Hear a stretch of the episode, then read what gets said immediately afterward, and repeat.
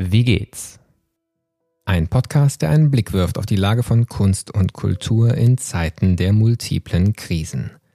Mein Name ist Martin Zierold und ich bin Gastgeber dieses Podcasts, den das Institut für Kultur und Medienmanagement KMM an der Hochschule für Musik und Theater Hamburg produziert. Es war eine Weile ruhig hier bei Wie geht's. Auch an einer Hochschule gibt es ab und zu Phasen, wo die Kapazitäten nicht ausreichen, um alles zu leisten, was wir leisten wollen würden. Aber unser Podcast lebt. Für 2023 haben wir schon viele Pläne und Ideen und auch in diesem ausklingenden Jahr gibt es noch etwas auf die Ohren. Heute ist dafür einmal mehr Amelie Däufler zu Gast, die Intendantin von Kampnagel, die diesen Podcast fast von Beginn an als treue Gesprächspartnerin begleitet. Gleich im März 2020 das erste und heute in Folge 91 nun schon zum vierten Mal dabei. Mit Amelie Deufelhardt spreche ich heute über die vielen Krisen der Gegenwart und warum das Publikum, das heute durchaus wieder in großen Zahlen zu Kampnagel kommt, entgegen dem viel zitierten Trend des Publikumsschwunds, im Grunde schon vor Jahren gewonnen worden ist. Doch es soll nicht nur um Krisen gehen, sondern auch um das Entwerfen von einer guten Zukunft. Auf Kampnagel verbindet sich das Thema mit der Sanierung des Areals und der Hallen, die in den nächsten Jahren ansteht und dabei die Frage aufwirft, wie soll eigentlich das Theater der Zukunft aussehen? Amelie Deufelhardt ist seit 2007 Intendantin von Kampnagel und wer mehr über ihren Werdegang erfahren will, der findet eine Bio und Links wie immer in unseren Shownotes auf der Website www.wiegehts-kultur.de, wo auch die ersten Gespräche mit ihr noch einmal verlinkt sind. Ähm, ich sitze zusammen in Präsenz äh, bei Amelie Deufelhardt im Büro. Wir haben schon öfter in dem Podcast gesprochen, vorstellen muss man dich auch nicht mehr. Die Frage bleibt immer die gleiche und die Antwort ändert sich ja im Laufe der Zeit auch. Die erste Frage jedenfalls bleibt die gleiche. Liebe Amelie, wie geht's? Es geht mir eigentlich ganz gut. Ich habe mich gestern mal wieder impfen lassen, obwohl ich mich eigentlich nicht mehr impfen lassen wollte. Jetzt habe ich einen leicht schweren Arm, aber sonst passt alles. Ich dachte, das ist ein gutes Signal auch im Betrieb. So jedes Jahr lassen wir uns zukünftig impfen, nicht mehr alle paar Monate. Und äh, meine letzte Impfung, der dritte Booster ist, äh, der erste Booster ist auch ein Jahr her. Ansonsten geht es mir sehr gut. Wir haben gerade erfahren, dass wir einen Riesenantrag durchgekriegt haben zur Fußball-EM, also nicht etwa zu Katar, sondern zur Europameisterschaft in Deutschland wo wir große Projekte äh, machen werden, die im weitesten Sinn was mit Fußball, aber im näheren Sinn natürlich ganz viel mit Kunst und Kultur zu tun haben, um quasi den populärsten Sport in unserem Land mit dem populärsten Kunstgebäude, nämlich der populärsten Kunstfabrik Kampnagel zu verbinden. Und ähm, ansonsten, ja, morgen haben wir ähm, äh, morgen haben wir Auftakt zum Kurzfilmfest da kommt auch unsere Staatsministerin. Das freut mich natürlich auch immer, wenn die auch nach Hamburg findet und nicht immer in Berlin chillt. Insofern, es geht mir ganz gut.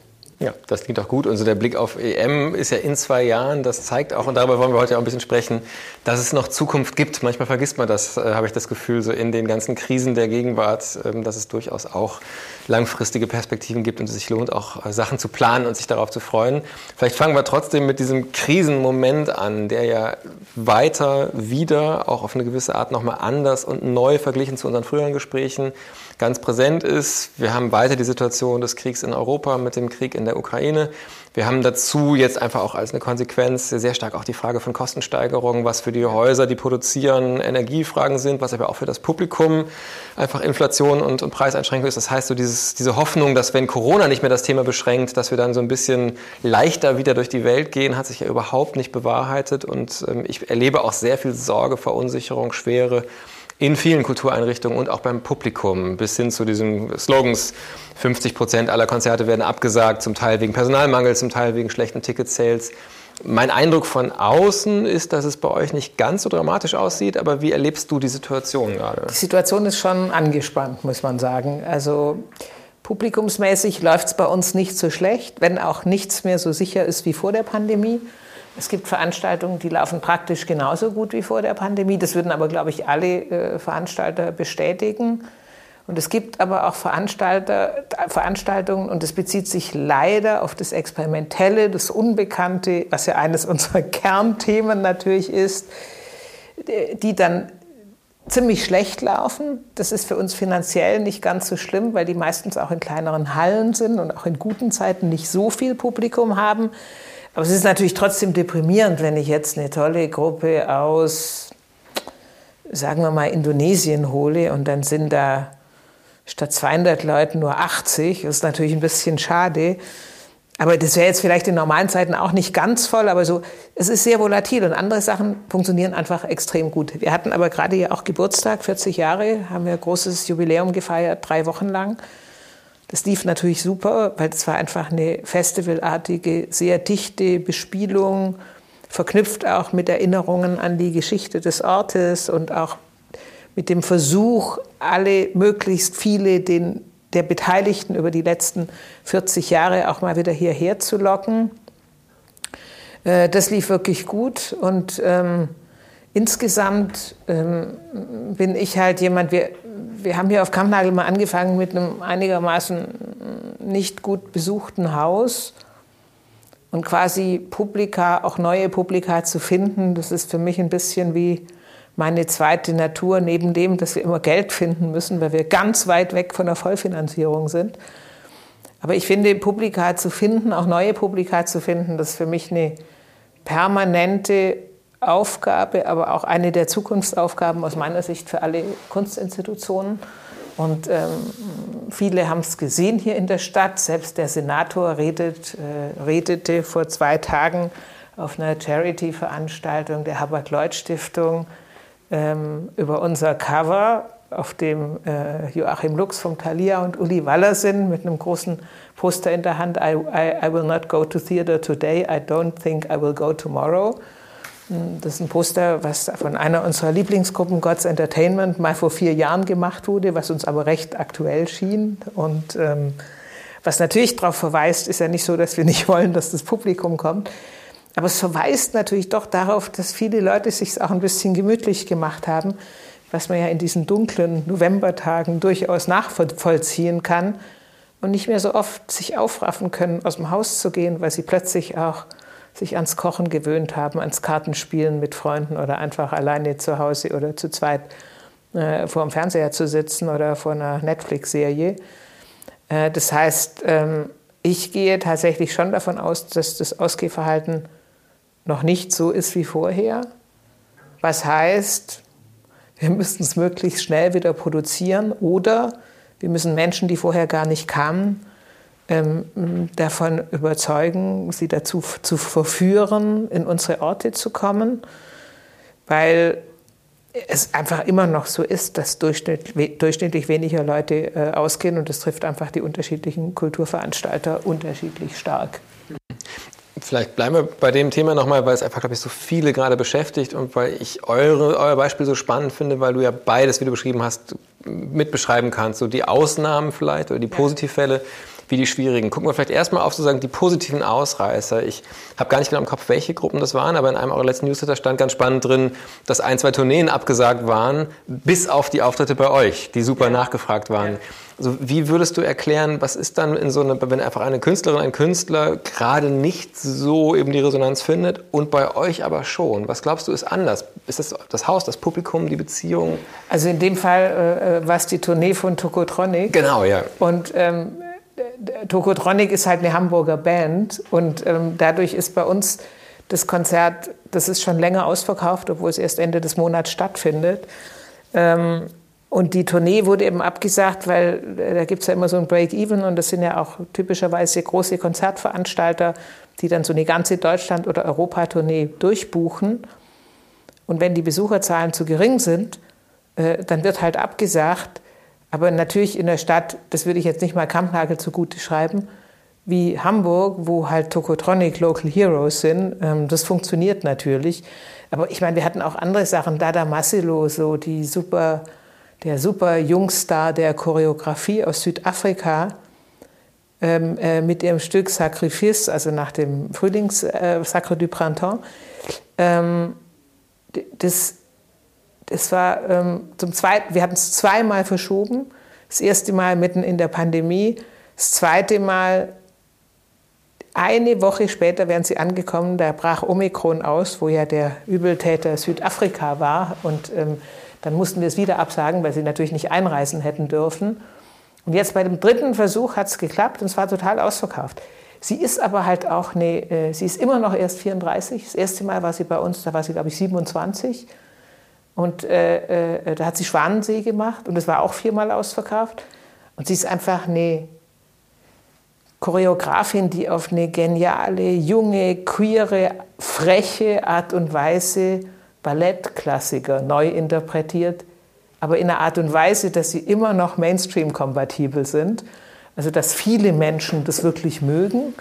Und, ähm, und das war total voll. Es waren vier Vorstellungen. Das ist wirklich, das kann man eigentlich schon fast nicht mehr wagen, vier Vorstellungen für internationale Gastspiele anzu, anzusetzen.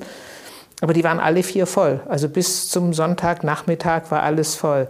Was auch extrem gut funktioniert, sind so community-basierte Arbeiten. Da haben wir auch ein bisschen oder keine Ahnung, das Glück der in die Zukunft schauenden vielleicht auch. Wir arbeiten ja äh, von Anfang an auch mit ähm, community-basierten künstlerischen Arbeiten auf einem sehr hohen Niveau, also nicht so auf so einem ähm, Dilettantenniveau, sondern auf einem hohen künstlerischen Niveau. Wir sind ja auch zum Beispiel, wie bekannt ist, Karaoke-Spezialistin in der Kunst. Ich glaube, es gibt gar keinen anderen Kunstort überhaupt irgendwo, äh, der die so viele Karaoke-Veranstaltungen machen wie wir. Äh, wir haben zwei davon für unser Jubiläum gemacht, nämlich das Orchester-Karaoke, zweimal gespielt an einem Sonntag also zweimal 1000 Plätze. Erste Mal total ausverkauft, das zweite Mal nicht ganz voll, aber sehr voll. Äh, und dann haben wir auch noch Karaoke gemacht, zwei Tage davor. Das ist unser queer animiertes Karaoke. Zum ersten Mal in der K6, zum ersten Mal in der großen Halle. Eine Veranstaltung, die normalerweise im Club ist für 300 Leute. Das war auch voll. Aber auch Partys, die bestimmte Communities ansprechen Stücke wie die von Mabel Preach, die halt sehr vernetzt ist in der schwarzen Community in Deutschland. Ähm, Künstlerinnen die, wie Patricia Caroline May, die eine große, weil sie auch viel Workshops gibt und viele Massenprojekte gemacht hat, die einfach ein großes Publikum um sich hat. Aber auch ein José Vidal, der jetzt da war aus Chile, der mit Laien aus Hamburg mehrfach gearbeitet hat, mit riesigen Ensembles von über 100 Leuten. Das waren halt alles Sachen, die total voll waren. Und ähm, also einfach sehr gut besucht, im Grunde genauso gut wie, wie, wie vor der Pandemie. Und ähm, bei Konzerten, das ist auch interessant, weil das Konzertbusiness, hört man ja immer, liegt so da nieder. Ein Teil der Konzerte sind halt voll und es ist aber auch bei uns so, es gibt auch Konzerte, die sind nur halb so voll wie normalerweise. Das ist aber aktuell nicht so schlimm, weil der Bund ja aktuell die Einnahmen von halbvollen Konzerten verdoppelt. Insofern sind wir auch bei einem halbvollen Konzert dann wieder bei dem ganz vollen. Schwierig wird es, wenn nur 20 Prozent voll ist. Dann kommt man überhaupt nicht auf seine Kosten. Und ähm, das kommt aber bei uns zum Glück nicht, eher nicht vor. Also es kann mal vorkommen, aber dass wir nur 20 Prozent haben, kommt normalerweise nicht vor. Wenn man sich ganz handwerklich noch anguckt, weil das auch gesagt, so eine Strategie ist eben Produktion zu finden, die zum Beispiel über auch Community-Basierung so ihr Publikum vielleicht auch schon mitbringen oder wo schon so eine Art Vertrauensbasis da ist. Ähm, und ansonsten geht es darum, gute Einladungen auszusprechen an die Menschen, die vielleicht auch nie gekommen sind. Kennt, kennt ihr da so ein paar Wege, die sich für euch zuverlässig bewähren? Was heißt das konkret, solche Einladungen auszusprechen? Also für mich, die, das wäre schön, wenn das so einfach wäre, dass man die Einladung ausspricht. So einfach ist es halt leider Deswegen nicht. Nach, weil ja. das, das würden ja alle Theater super gerne machen, dass sie auch Einladungen an egal, die türkische Community, die afrikanische, die iranische und so weiter. Und das ist ja, selbst wenn ich ein Stück mache aus einem afrikanischen Land, wie jetzt im Dezember machen wir das Solo von Serge Aimé Koulibaly, mit dem auch eine ganz interessante Konstruktion, so der wichtigste Choreograf aus Burkina Faso, dem Tanzland in Westafrika. Und der hat vor zwei Jahren oder so einen Hilferuf an all seine langjährigen Co-Produzenten geschickt, dass wir dieses Solo mit 10.000 Euro co-produzieren müssen. Ich würde normalerweise niemals ein Solo mit 10.000 Euro co-produzieren, um seine Kompanie zu retten, weil die einfach quasi am Ende waren. Und dann sind wir dann natürlich mit eingestiegen, weil das auch ein sehr geschätzter, von uns sehr geschätzter und nicht nur von uns, aber auch ein Choreograf ist, der ein sehr großes Publikum hier hat und es ist ja gar nicht in unserem Interesse, dass die Kompanie eingeht. Und natürlich haben wir auch versucht, ähm, da, wo es möglich war, Geld auch in Länder, in denen es keine Corona-Hilfen gibt und gab, zu engen künstlerischen Vertrauten äh, zu transferieren. Und eine Koproduktion ist halt eine solide Möglichkeit, Geld zu transferieren. Und ähm, was war nochmal die Frage? Ne, was so die Wege sind, mit denen ihr ein neues Publikum ah, ja, genau. einladen könnt. Genau. Könnt, und wenn jetzt so ein äh, Serge Koulibaly kommt und ich würde nie irgendwie mit schwarzen Künstlern arbeiten, dann kämen da auch keine. Weil die, also wenn, wir, wenn die Kontakte nicht da wären, wenn die sich nicht multiplizieren würden, schon vorher durch langjährige Zusammenarbeiten, äh, dann würde das gar nicht gelingen, was ja total interessant ist, dass wenn ich einen Künstler habe, der aus einem afrikanischen Land kommt, dass dann auch Zuschauerinnen aus der afrikanischen Diaspora im Publikum sitzen. Und dafür ist aber aus meiner Sicht ähm, im Wesentlichen die Voraussetzung, dass wir mit diasporischen Künstlern einfach seit zehn Jahren und länger arbeiten, dass wir vor vielen Jahren angefangen haben, äh, das sogenannte Micropolitan aufzubauen, wo ganz viele äh, Künstlerinnen auch mit afrikanischem Hintergrund arbeiten, wo auch Nicht-Künstlerinnen mit afrikanischem und anderen Einwanderungshintergründen, auch viele queere Künstlerinnen aus, sowohl aus Hamburg als auch aus anderen Ländern hinkommen. Und daraus hat sich so eine wachsende Community gebildet, die auch untereinander kommunizieren, die natürlich auch mit anderen Menschen kommunizieren, wo sich dann Stücke tatsächlich verbreiten.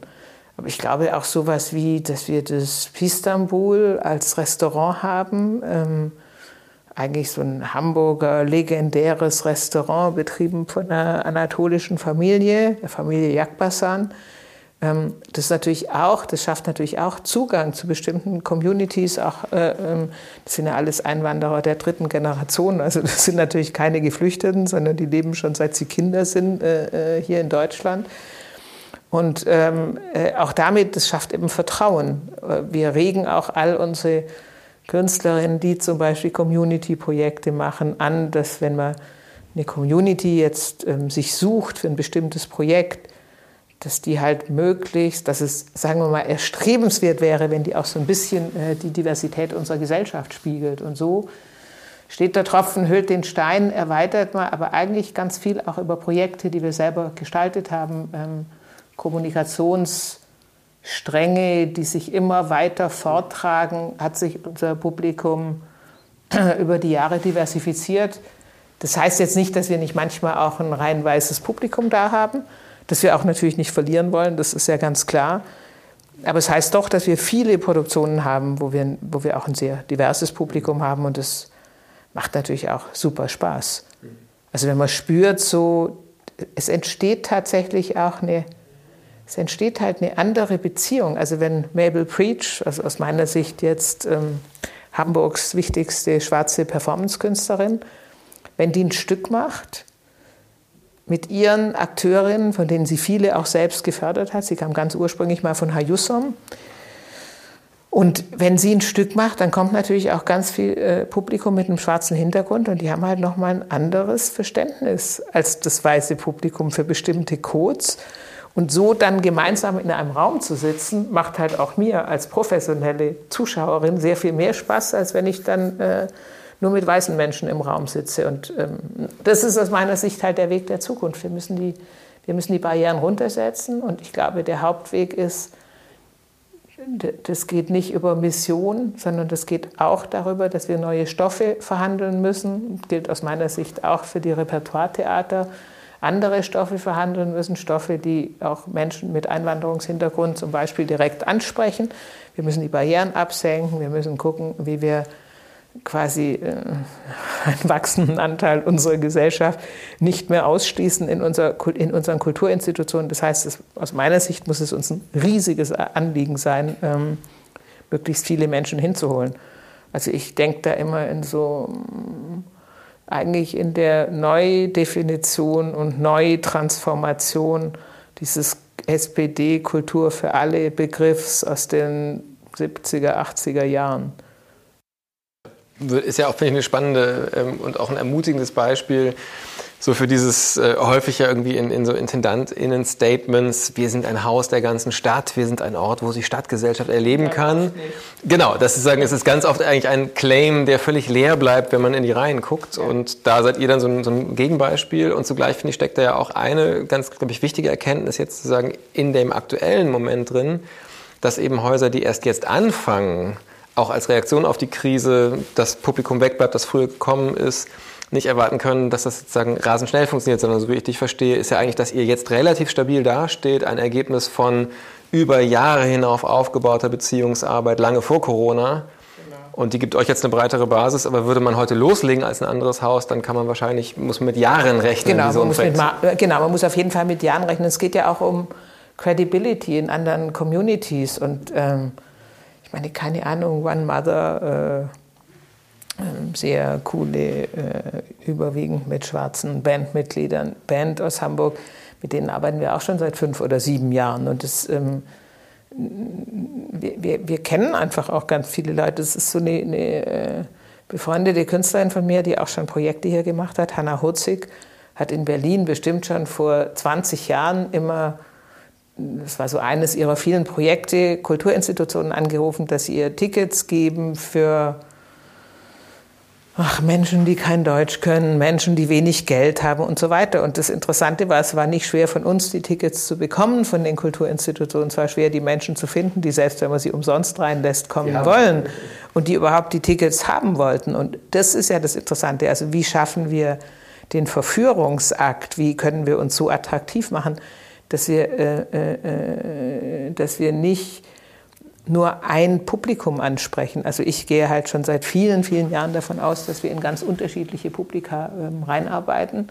Es gibt jetzt ein ganz interessantes neues Beispiel. Die Bundesregierung hat in ihrem hm, in ihrer äh, äh, Haushaltsverteilungsrunde beschlossen, dass ein Kulturpass von 200 Euro an 18-Jährige gehen soll und stellt dafür 100 Millionen Euro bereit. Das ist natürlich eigentlich der Wahnsinn. Also das gibt es zwar in Frankreich auch, aber ein voll, vollkommen unerprobtes System, ohne Rücksprache mit Kulturinstitutionen, ob das überhaupt gehen könnte, äh, wo es auch viele andere Bedarfe gab, die angemeldet waren. Jetzt muss man überlegen, okay, für 18-Jährige, nur für 18-Jährige, ja, also 19 gibt es schon wieder nichts mehr, ja. Ähm, was kann man denn da überhaupt anbieten? Das, das ist ja wie ein Scheck dann, den man einlösen kann was kann man da überhaupt anbieten, dass man plötzlich massenhaft 18-Jährige anlockt, ja, auch noch ohne, ohne Schule, sondern einfach so, dass sie freiwillig kommen. Und das ist, das ist das Interessanteste dran, dass ich jetzt überlege, okay, gut, was könnte ich äh, für 18-Jährige anbieten? Weil ich glaube nicht, dass die 18-Jährigen jetzt in äh, äh, äh, Kammnagel stürmen werden oder das Thalia-Theater oder das St. Pauli-Theater oder das Schauspielhaus oder die Oper, nur weil man jetzt die Karten vom Scheck sich runterbuchen lassen ja. kann. Die werden nur kommen, wenn wir attraktive Angebote machen. Und das ist dann natürlich wieder für mich der herausfordernde Teil. Und den nehme ich natürlich auch wieder an, indem wir uns überlegen, okay, was machen wir dann spezifisch für so ein junges Publikum? Wir haben ja im Sommerfestival das erste Mal erprobt. Da hat Andras äh, ein, ein äh, DJ, der auch hier aus einer Künstlerfamilie kommt, ja, ja, ja, mit dem er schon immer performt hat, der hat aufgelegt bei uns und äh, ich befand mich plötzlich in unserem Garten auf Kampnagel äh, seit mindestens 30 Jahren auf der ersten Teenie-Party. Also auf jeden Fall waren das alles so um die 20-Jährige. Und dachte, ah, das ist ja eigentlich toll. Ähm, dann frage ich doch mal, ob er das nicht öfter machen will. Und jetzt, kommenden Freitag, macht er halt eine Party bei uns im Club. Und da bin ich gespannt, ob es klappt. Also quasi sofort was sehen, umschalten und denken, ah, das ist gut, das passt, das machen wir jetzt öfter. Ja. Aber noch zu früh für den Pass. Das ja, der Pass gilt jetzt noch nicht, aber ist ja okay, wenn der dann gilt, können ja die jungen Leute dann mit ihrem Pass die Tickets runternehmen. Und wir haben ja auch einen diasporischen Jugendclub zum Beispiel, da können wir auch Sachen machen mit dem. Da sind auch viele ähm, äh, natürlich dann halt auch Jugendliche zwischen 16 und 19. Das ist natürlich doof, wenn dann die 16-Jährigen nichts kriegen, aber da, da, muss man dann halt gucken, wie wir Was man vielleicht an dem Beispiel ganz schön nochmal sehen kann, ist so diese Gleichzeitigkeit aus Hektik und Langfristperspektive. Ne? Also wenn, wenn du eben auch beschreibst, ähm, dass das nachhaltig Erfolgreiche, was auch jetzt eine gewisse Sicherheit gibt, ist eigentlich was, was eine sieben, zehn mehrjährige Geschichte im Vorfeld hat. Ja. Und auf der anderen Ebene gibt es viele Einrichtungen, die jetzt sehr hektisch versuchen, Maßnahmen zu finden. Es gibt die Pay What You Wish, ähm, 9-Euro-Ticket von irgendwelchen äh, Landestheatern und ähnliches, die versuchen händeringend irgendwie ihre Reihen überhaupt überhaupt jetzt zu füllen. Und das führt vielleicht so ein bisschen zu einer Frage, wie viel Zeit haben wir eigentlich im System, bevor ganz grundsätzliche Fragen gestellt werden. Aktuelle Thematik ist die jetzt medial sehr diskutierte Rede von Tom Buro, Intendant des WDR, hier in Hamburg im Überseeklub als Privatmann gehalten, aber natürlich äh, mit der Perspektive, dass er Intendant eines der großen öffentlich-rechtlichen Sendeanstalten ist, der vieles gesagt hat, auch eher so scheint es sozusagen in einer Nebenpassage, aber natürlich für die Kultur ganz wesentlich, mal so schnell gesagt hat, ich weiß nicht, ob ich den Gebührenzahlerinnen und Gebührenzahlern vermitteln kann, wie viele Orchester wir als Rundfunkanstalten äh, bestreiten. Ohne jetzt in diese Orchesterdebatte einzusteigen, wäre meine Frage eher, siehst du das so ein bisschen als ein Türöffner? Hast du Sorge oder vielleicht wünschst du dir vielleicht sogar eine Diskussion, wie viel und was wollen wir eigentlich künftig fördern? Steht da nochmal eine ganz grundsätzliche Debatte ins Haus? Das wäre auf jeden Fall interessant. Also so eine Debatte wäre interessant. Ähm, äh, ich glaube tatsächlich, der Markt wird es schon richten. Also entweder gelingt es den Kulturinstitutionen sehr schnell, das alte Publikum wieder auf eine ähnliche Menge von Menschen zu bekommen. Und wenn das nicht gelingt, wenn die Förderhilfen ausgehen, und das zeichnet sich ja ab, wir haben ja jetzt keine Corona-Hilfen mehr, das waren ja die Hilfen, also ab 1. Januar gibt es, soweit ich das überblicke, nur noch so ein paar Gelder vom Fonds Darstellende Künste äh, für die freie Szene, aber auch das nur bis 31. Juli oder Juni. Und dann sind, soweit ich das überblicke, alle hm, Corona-Hilfen zu Ende. Dann kommen Energiehilfen, aber die Energiehilfen helfen uns ja nicht für Zuschauereinbrüche aus Corona-Zeiten, sondern die Energiehilfen helfen uns ja nur, die äh, unglaublich gestiegenen Energiekosten zu bezahlen. Und, ähm, und quasi eine, vielleicht kommen dann noch mal ein paar vereinzelte weitere Förderungen. Aber irgendwann könnte natürlich auch unsere Wirtschaft in eine Krise kommen. Das wissen wir auch nicht genau mit, der ganzen, äh, mit den ganzen Energiepreissteigerungen. Und also ich persönlich rede nicht so gerne äh, Schließungen nach vorne, aber man kann nicht ausschließen, dass einzelne äh, auch Kunstunternehmen pleite gehen könnten. Ich meine, Kaufhäuser sind pleite gegangen in der Hamburger Innenstadt, zwei Stück. Karstadt und Kaufhof, wer hätte das jemals gedacht, dass in einer der reichsten deutschen Städte Innenstadtkaufhäuser pleite gehen könnten. Und ähm, vieles kann sich ändern. Und ähm, was ich dazu nur sagen kann, ist, dass wir ähm, schon im zweiten Lockdown keine Projekte mehr gemacht haben, die hektisch waren, sondern nur noch Projekte entwickelt haben, von denen wir dachten, ähm, dass sie uns quasi fit für die Zukunft machen.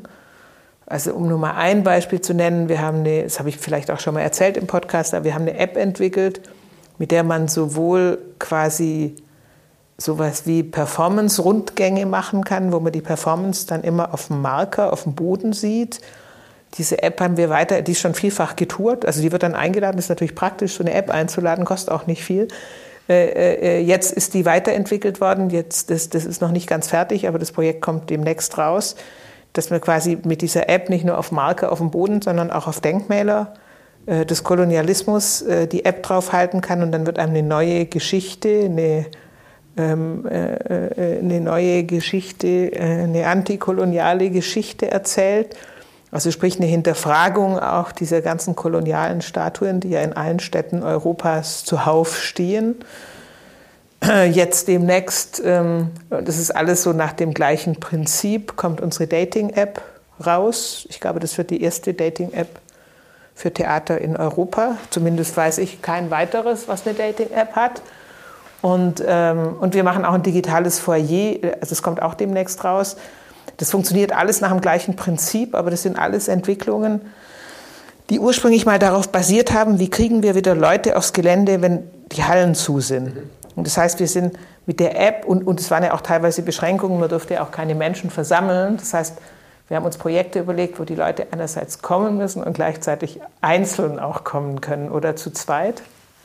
Und ähm, das sind halt jetzt Projekte, und es war uns auch klar, wie wir angefangen haben, die zu entwickeln, die, die wir permanent weitertreiben und weiterentwickeln können.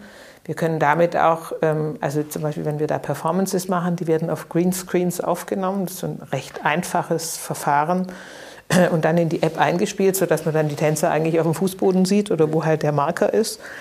Und ähm, das ist ein recht einfaches Verfahren, das man aber das kann man noch viel vielfältiger anwenden. Wir können damit Leute auch zusätzlich in Performances holen, die auf den Bühnen stattfinden und so weiter.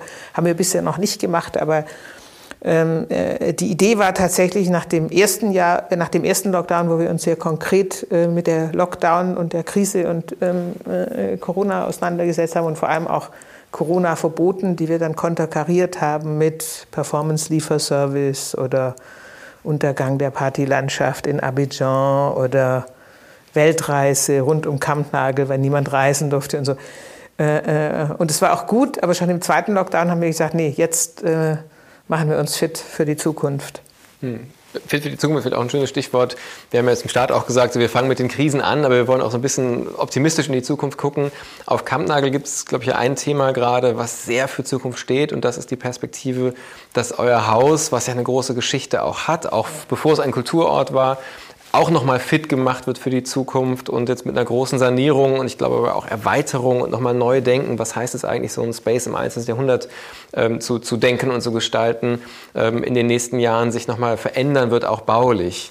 Vielleicht magst du davon noch ein ja. bisschen erzählen, so wo also steht für, ihr da gerade? Für, für, für mich ist das eigentlich so eine fantastische Herausforderung, das muss ich wirklich sagen, die auch sehr viel mit meinem künstlerischen Werdegang und meinen künstlerischen Taten, sagen wir mal, in den letzten Jahrzehnten zu tun haben, weil ich ja eigentlich immer alles ins temporäre, provisorische gearbeitet habe. Ich habe nicht, also ich habe zwar Projekte in Koproduktion mit äh, Stadt- und Staatstheatern, auch Opernhäuser gemacht, aber ich habe nie in einem dieser Häuser gearbeitet. Ich habe quasi immer in diesen transformierten Gebäuden gearbeitet, in den Sophiensälen, die ehemals Handwerkervereinshaus waren in Berlin, im dekonstruierten Palast der Republik, der eben der Palast der Republik war in Berlin, den wir dann Volkspalast genannt haben, im damals leerstehenden Kaufhaus Jahndorf in Berlin, in dieser Cargo-Halle in Brandenburg, wo heute dieses Tropical Island ist und so weiter. Also auf dem Potsdamer Platz, also Tausende, aber auch hier in Hamburg. Ähm,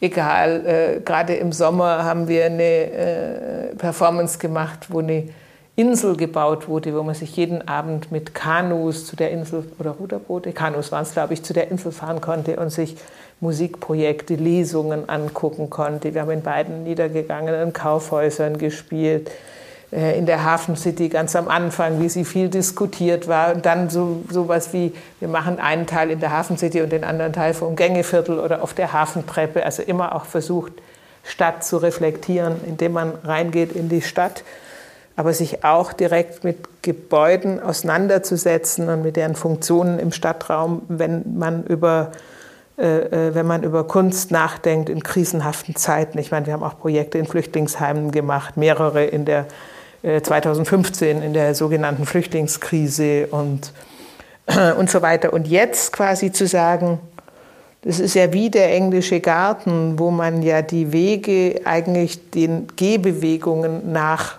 vollzieht, während der französische Garten, der folgt ja einem sehr konkreten Plan.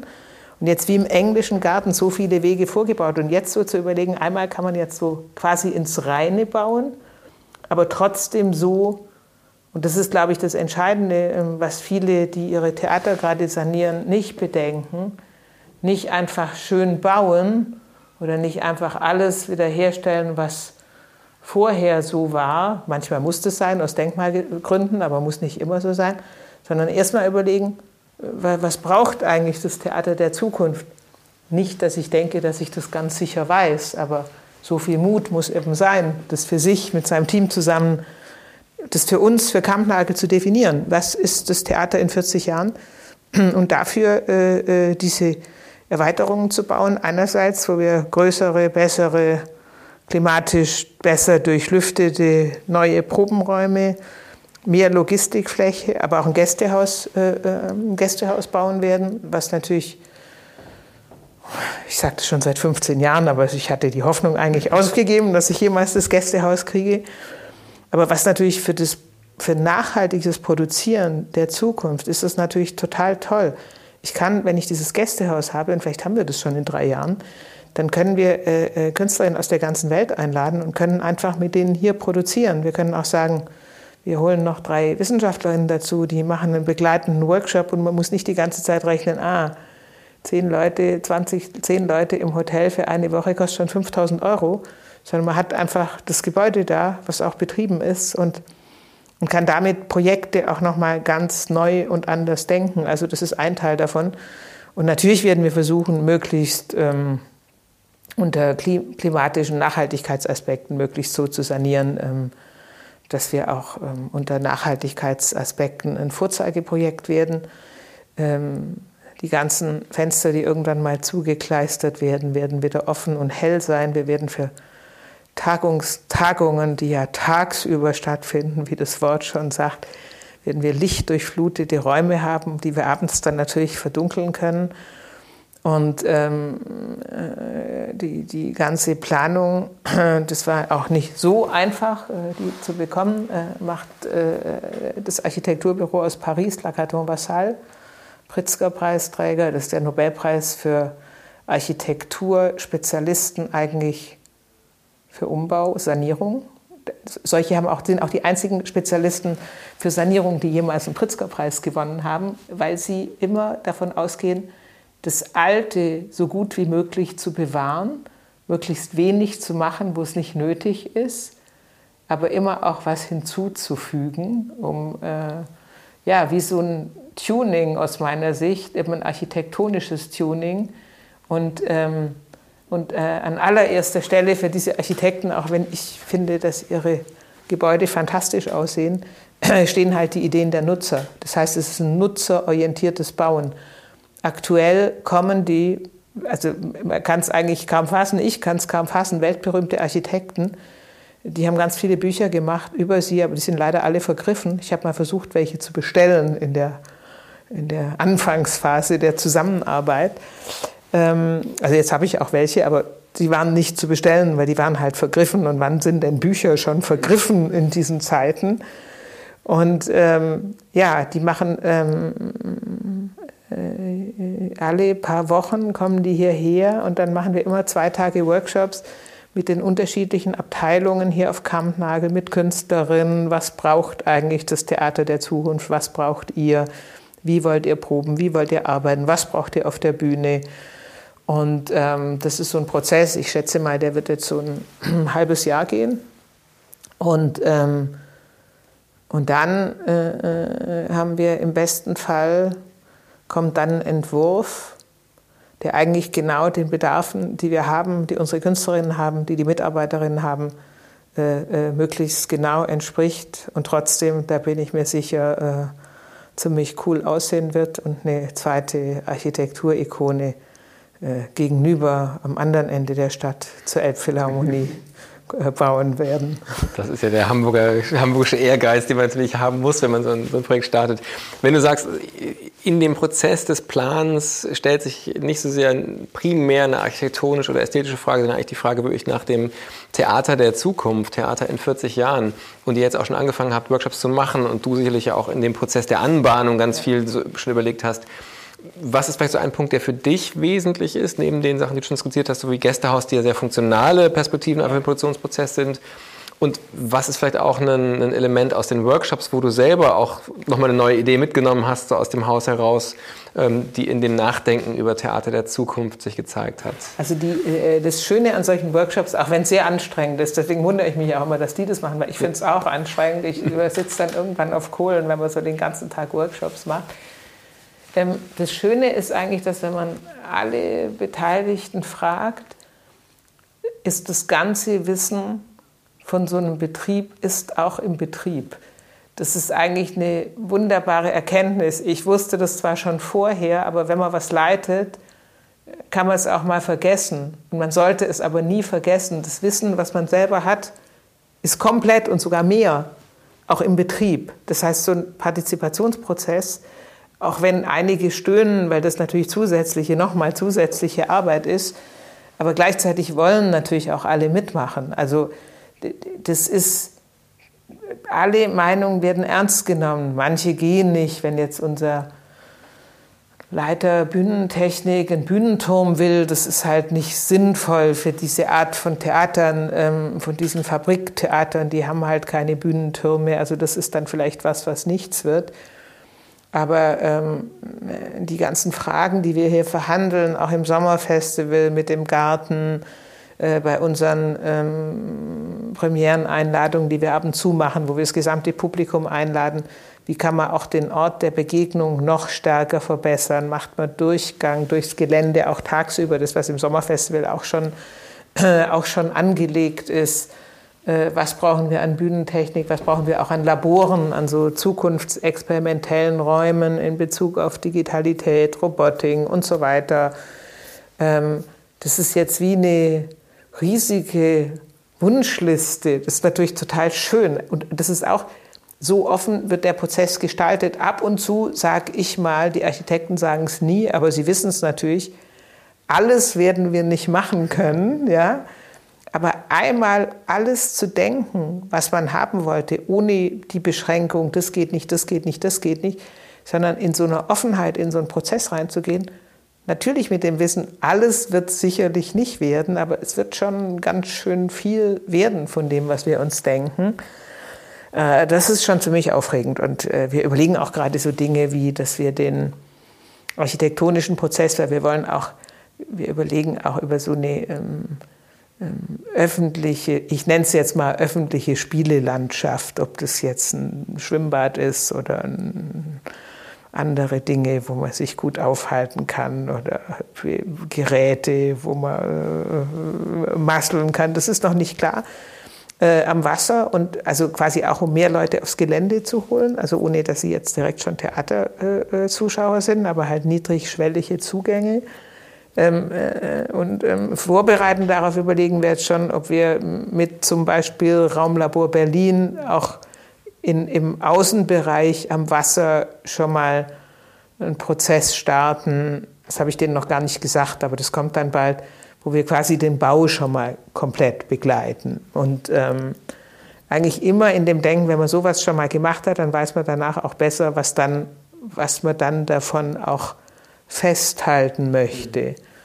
Und aber diese, also für mich ist so diese Erkenntnis eigentlich auch von den Architekten, die das sehr schnell aufgenommen haben. Wir arbeiten ja schon seit zwei Jahren zusammen, was eigentlich auch unsere Belegschaft, unser Publikum, die Künstlerinnen alle wollen eigentlich sagen alle, das Gelände soll genauso bleiben, wie es ist.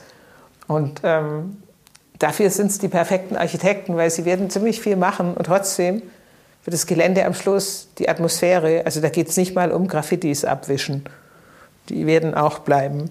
Höchstwahrscheinlich. Wissen wir noch nicht, aber höchstwahrscheinlich werden die auch bleiben. Oder wiederkommen wahrscheinlich. Oder sonst kommen sie halt wieder. Aber ich glaube gar nicht, dass sie sie erst gar nicht wegmachen, außer man muss es aus ähm, Klimasanierungsgründen machen. Ähm, also das ist sehr aufregend, dass, dass es Architekten gibt, die sagen, ja, das ist genau, das, im Grunde muss es so bleiben, wie es ist. Die Atmosphäre soll nicht verändert werden, man kann sie maximal noch verstärken an dem einen oder anderen Punkt, aber es muss nicht anders werden. Und trotzdem muss natürlich das Gebäude, um weiter existieren zu können. Ja, ähm, die Frage, die ich jetzt stelle, ist wahrscheinlich eine Zumutung zu, zu beantworten, ist sie auch unmöglich zu beantworten. Aber gerade wenn ich so auch die verschiedenen Facetten höre, über die ihr nachdenkt, bis hin zu auch so dieser Frage, wie kann man Menschen eben auch aufs Areal holen, wo das Ziel gar nicht ein Bühnenbesuch ist, sondern Ziel ja. eigentlich ist, hier zu sein.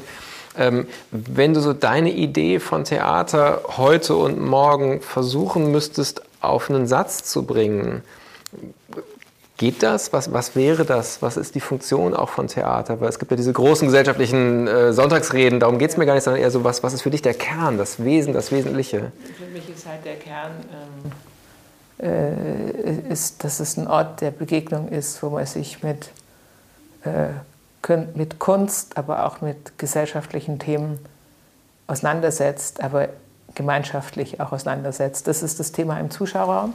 Und diese Gemeinschaft aus dem Zuschauerraum, da gibt es auch Theorie, Ansteckung am Theater und so. Und es ist ja schrecklich, wenn man neben jemandem sitzt, der ein Stück schlecht findet und selber findet man es ganz toll. Das kann einem ja einen ganzen Abend versauen. Ja? Und diese Ansteckung im Publikum, diese Gemeinschaft des Publikums, auch nach draußen zu übertragen, auf andere Räume, aufs Restaurant, aufs Foyer und quasi so ein, ein, ein Ort auch von niederschwelliger und möglichst konsumarmer Möglichkeit, sich zu treffen. Also ein Ort, an dem man sich treffen kann, ohne dass man Geld ausgeben muss, jetzt tagsüber. Ähm, ähm, wo man auch egal arbeiten kann äh, mit seinem Laptop, Bücher kaufen. Äh, das ist noch nicht klar, was da alles stattfinden wird, aber eigentlich einfach ein Ort, wo man sich auch tagsüber versammeln kann. Und ähm, ich, ich, ich, glaube, das ist halt so was, was was wir brauchen. Also Räume, wo man hingehen kann, ohne zu konsumieren. Räume, wo man hingehen kann, um auch Freunde zu treffen, ohne dass es immer eine Kneipe sein muss. Und es wird mehr kommen, also gemeinschaftsgescherte Räume. Und ich glaube, da haben eben, äh, hatte halt so ein Ort wie Kampnagel extrem gute Möglichkeiten, so ein Ort zu sein. Ähm, äh, weil er genau diese Offenheit hat, weil er auch gefühlt, weil es eben eine Fabrik war, eine niedrige, Zugangsschwelle, äh, äh niedrige Zugangsschwelle hat. Das ist halt kein Ort, es war nie ein Ort bürgerlicher Repräsentation. Das war es einfach nie, auch wenn wir Stücke haben, wo sich viel Bürgertum versammelt. Aber es ist erstmal strukturell kein Ort, wo, sich, wo das Bürgertum hinkommt, um sich seiner Wichtigkeit zu vergewissern. Ähm, äh, wie man das ja in vielen, also in Opernhäusern noch mehr, und da ist es auch mehr Großbürgertum, ähm, ähm, aber das ist eher ein Ort, wo Menschen hinkommen.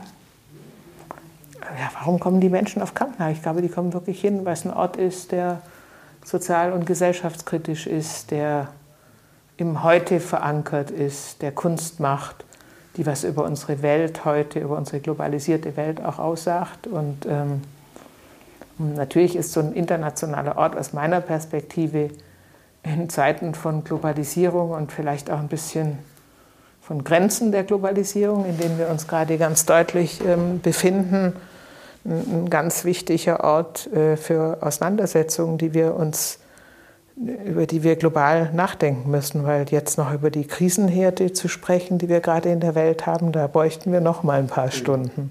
Ja, klar. Was ich vielleicht sage, das ist schon so ein Halb Halbschlusswort und äh, Hinleitung zur, zur Abschlussfrage. Ähm, ich glaube, so die Antwort, die du gegeben hast, könnte man vielleicht auch in, für an, von anderen Häusern hören. Was ich bei Kampnagel tatsächlich immer ganz spannend finde, ist, dass sie sich so deckt mit der Erfahrung, die man mit dem Haus macht, wenn man da ist. Und ich glaube, dass das tatsächlich so dieser, diese Schere ist bei euch nicht da, die es ganz oft anderswo gibt, wo, glaube ich, der, der Wunsch oder der Anspruch, so ein gesellschaftlicher Ort von das Soziale erfahren können, auch ein, auch ein Raum des Diskurses, des Austauschs zu sein, ähm, sich eben nicht oder nur in einer ganz kleinen Gruppe realisiert und bei euch tatsächlich da jetzt schon ähm, ihr viel, viel weiter seid und vielleicht wirklich dann auch so ein Prozess, dass das nochmal weiter befeuern kann. Ja, das, das, freut mich natürlich, das zu hören, das ist klar und ähm, ich, das ist aber aus meiner Sicht auch sehr wichtig, dass wir ähm, man kann natürlich immer aus meiner Sicht etwas mehr behaupten, als man schon einlöst. Ich glaube, das ist nicht nur eine künstlerische, sondern allgemein eine Strategie, wenn man Dinge auch verändern will. Aber man muss auch hinterherkommen, sonst wird die Behauptung zur Lüge. Wenn die Behauptung zur Realität äh, werden soll, muss man das, was man schon mal vorgedacht hat und vielleicht auch schon geäußert hat, muss man aber direkt auch in so einen Realisierungsprozess äh, bringen. Sonst stimmt es halt am Schluss einfach nicht. Und, ähm, und wenn ich sage, okay, jetzt ist gerade äh, Flüchtlingskrise und dann mache ich ein Projekt mit Geflüchteten und es ist halt eins und 2016 ist halt dann keine Flüchtlingskrise mehr, obwohl die Geflüchteten alle noch in unserem Land sind. Und dann höre ich damit auf. So arbeiten wir halt nicht. Wir arbeiten seit sieben Jahren mit Geflüchteten, seit 2014, 15 wir äh, äh, arbeiten jetzt auch mit, also das waren dann eher Geflüchtete, Lampedusa-Gruppe, überwiegend Geflüchtete aus afrikanischen Ländern und aus dem Nahen und Mittleren Osten, viele aus Syrien damals, hm, von denen viele inzwischen bei uns arbeiten, andere in Kunstprojekte involviert sind. Ähm, und arbeiten tun sie von Kurator über Öffentlichkeitsarbeit bis auch zu in der Technik, aber auch in den niederschwellig zugänglichen Jobs wie Einlasskräfte, Kasse und so weiter. Also, also da versuchen wir das zu realisieren. Jetzt arbeiten wir und, und gleichzeitig halt auch auf unseren Bühnen immer wieder sind. Und gleichzeitig arbeiten wir jetzt auch seit, der, ähm, seit dem Ukraine-Krieg, arbeiten wir auch mit Geflüchteten aus der Ukraine, machen regelmäßig äh, Netzwerktreffen. Das letzte war vor zwei Tagen. Da gab es dann auch so ein ukrainische, ich sag mal Dumplings oder Ravioli, weil ich gerade nicht weiß, wie sie heißen, aber jedenfalls gefüllte Teigtaschen äh, mit Kartoffelteig und, ähm, und eben gleichzeitig ein Austausch, wo an jedem Tisch unterschiedliche Sparten vertreten sind, wo, wo Übersetzerinnen an jedem Tisch sind, wo dann aber auch Leute aus Stiftungen, Politik, Hochschule und so weiter kommen. Und ähm, das ist halt so ein munterer Austausch, aber wir haben auch Tanzprojekte gemacht mit, äh, mit dem äh, Hamburg Ballett von John Neumeier äh, und eben ukrainischen Tänzerinnen. Da hieß es ursprünglich sechs ukrainische Tänzerinnen und wie immer, wenn man mit dem Hamburg Ballett arbeitet, waren am Schluss, glaube ich, 25 Leute auf der Bühne. Die kamen teilweise aus der Ukraine, teilweise vom Hamburg Ballett. Aber es war halt ein Riesenerfolg, wo wir es auch schon, äh, was wir auch schon jetzt mehrfach gemacht haben und ähm, äh, gucken aber auch da, wenn wir auf die Ukraine gucken, dass wir nicht nur weiße Menschen aus der Ukraine beachten, sondern auch schwarze Einwanderer in die Ukraine, die übrigens auch sehr viel schwerer auswandern können als, äh, äh, als, ukrainische, als Menschen, die in der Ukraine geboren sind.